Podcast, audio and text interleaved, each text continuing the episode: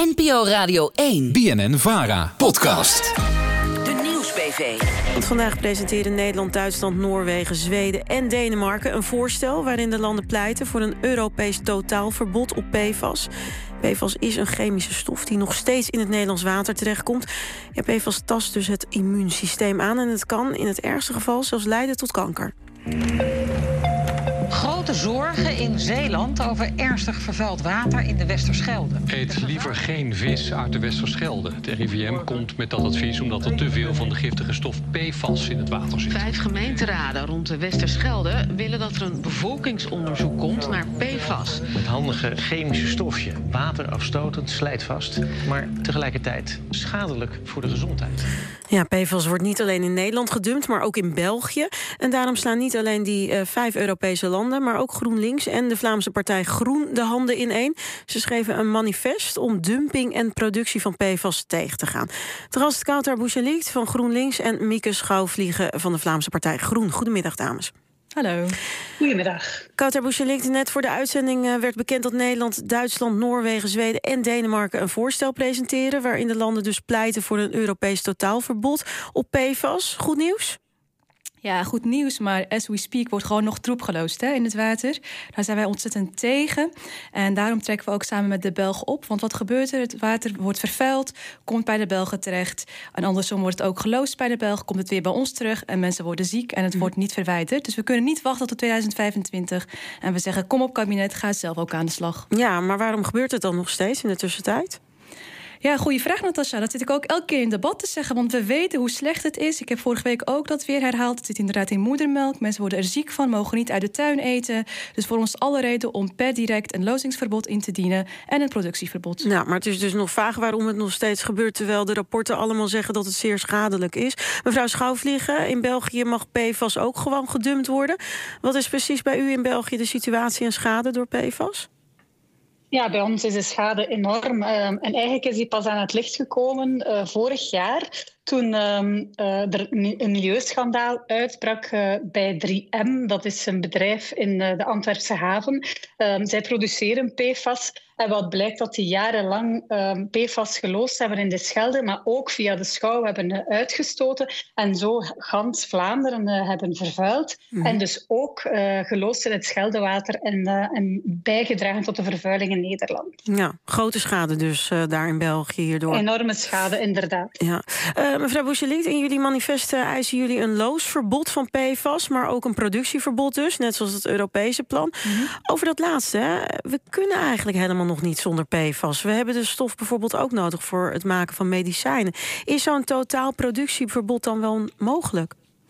Nou, uiteindelijk wel, want we willen natuurlijk daarmee ook innovatie stimuleren. En wat ik nu vaak merk is dat die uitzonderingen worden gebruikt als excuus om het dan maar niet te doen. Mm -hmm. En wij zeggen, hé, hey, de norm is een verbod. En ja, zolang er geen alternatieven zijn voor zaken die echt nodig zijn, uh, dan moet dat nog maar even. Maar we willen wel uh, uh, mensen dwingen om daarover na te denken. Dat gebeurt nog niet voldoende. Oké, okay, dus voor die alternatief voor die medicijnen zou dan wel een uitzondering worden gemaakt om PFAS te produceren? Ja, maar wel echt met een hele grote uitroepteken dat het zo snel mogelijk moet gebeuren. En die ambitie zien wij nog niet genoeg. Ja, en, en zou dat dan niet omgekeerd moeten zijn? Dat er nu alvast een ambitie moet zijn om een vervangende stof te bedenken?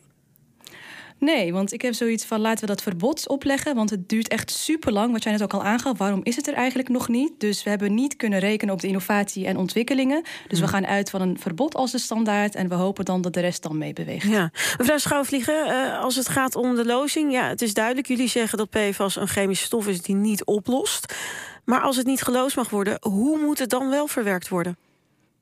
Dan, dan uh, moet het uh, inderdaad uh, geborgen worden. Hè? Dus op een veilige manier geborgen tot zolang men een verwerkingstechniek heeft om het veilig te laten afbreken. En dit is op dit moment in volle onderzoek. Wij hebben in Vlaanderen gezien, alles was onmogelijk. Hè? Men, men, heeft eigenlijk heel lang toegelaten om het te lozen in water en uit te stoten via lucht. Mm -hmm. Maar door het PFAS-schandaal in Zwijndrecht zijn er allerhande technieken in ontwikkeling om, um, om ervoor te zorgen dat we op een veilige manier met die resten van PFAS die er nu nog zijn, uh, kunnen uh, omgaan. Dus dat is in volle ontwikkeling en we moeten er ook op vertrouwen dat daar uh, echt methodieken zullen komen die onze, onze wereld uiteindelijk zo PFAS-vrij mogelijk maakt. Ja. Maar misschien nog iets over het PFAS-verbod -hmm. op Europees niveau. Mm -hmm. Dus nu is dat debat in volle gang. We zijn natuurlijk zeer blij dat, um, dat uh, die groep van vijf landen dat standpunt heeft ingenomen. Maar wat merken we nu ook? Dat er intussen een lobby aan de gang is om de definitie van essentieel gebruik, hè, dus het gebruik dat nu nog nodig is uh, en waar we geen alternatief voor hebben, uh -huh. om dat zo ruim mogelijk uh, te laten zijn. En daar denk ik dat we heel voorzichtig mee moeten zijn. We moeten echt inzetten op innovatie, op producten die, of, of nieuwe producten die, die ook die PFAS die we nu nog nodig hebben, kunnen vervangen. Ah, u bedoelt dus waar ik net al aan refereerde, de uitzondering die u wil maken als het gaat om uh, essentiële middelen zoals ja. medicijnen. Uh, mm-hmm. En die lijst die wordt steeds breder. En wanneer is iets essentieel en wanneer niet?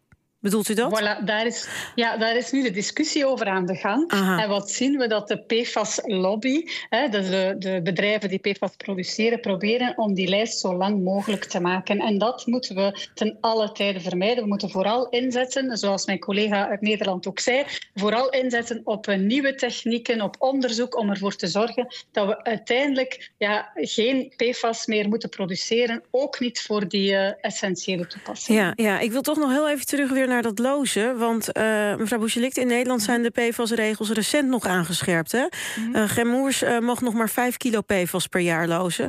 Ook zijn er nu strengere PFAS-normen voor drinkwater. Je zou, je zou in zekere zin kunnen zeggen, het wordt al aangepakt.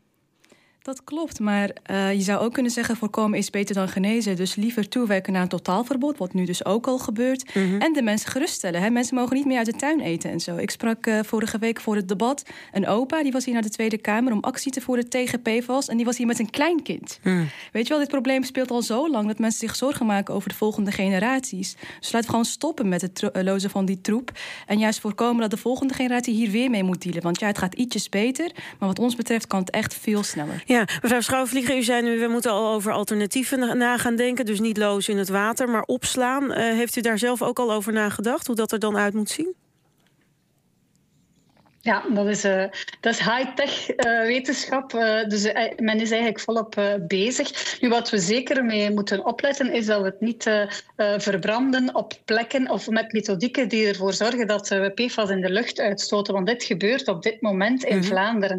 wij hebben een bedrijf Indaver die heel wat PFAS, ook PFAS vanuit Nederland, PFAS-houdende producten verbrandt. Um, en wat blijkt nu uit onderzoek? Dat heel veel van die PFAS niet volledig is afgebroken, omdat de temperatuur van die verbrandingsovens te laag is, waardoor er um, PFAS in de lucht terechtkomen. Um, dat zijn alleszins uh, methodieken die we moeten vermijden. We moeten uh, op dit moment verder onderzoeken wat, hoe we die PFAS uit het milieu kunnen krijgen. En als we iets in de markt zetten, dan moet het 100% veilig zijn. Ja, mevrouw Boeschelik, ik wil nog heel even met u terug naar het PFAS-debat van vorige week in Nederland. De Kamer die vroeg toen om informatie hè, over de bedrijven die PFAS uitstoten. Maar die informatie wilde het kabinet niet geven. Waarom eigenlijk niet? Ja, dat is echt een frustratie die ik al heel lang hier heb. Want er werd gezegd, we hebben niet voldoende capaciteit om dat zo snel mogelijk op te pakken. Dan denk ik, oké, als we dit met z'n allen zo belangrijk vinden, beste kabinet, uh, besteed dan ook geld om dat inmiddels ondertussen in kaart te brengen. En daarom vertrouw ik gewoon niet op dat het Europees verbod snel genoeg komt. Dus wij zeggen, hey, uh, pak zoveel mogelijk nationaal aan, investeer ook geld, put your money where your mouth is en stel daarmee ook echt de mensen gerust. Want als uh, dat onderzoek er niet komt, dan weten mensen ook niet zo goed waar ze aan toe zijn. Ja, maar als dat onderzoek er niet komt, weten mensen niet zo goed waar ze aan toe zijn. Waarom is dat onderzoek er nog niet?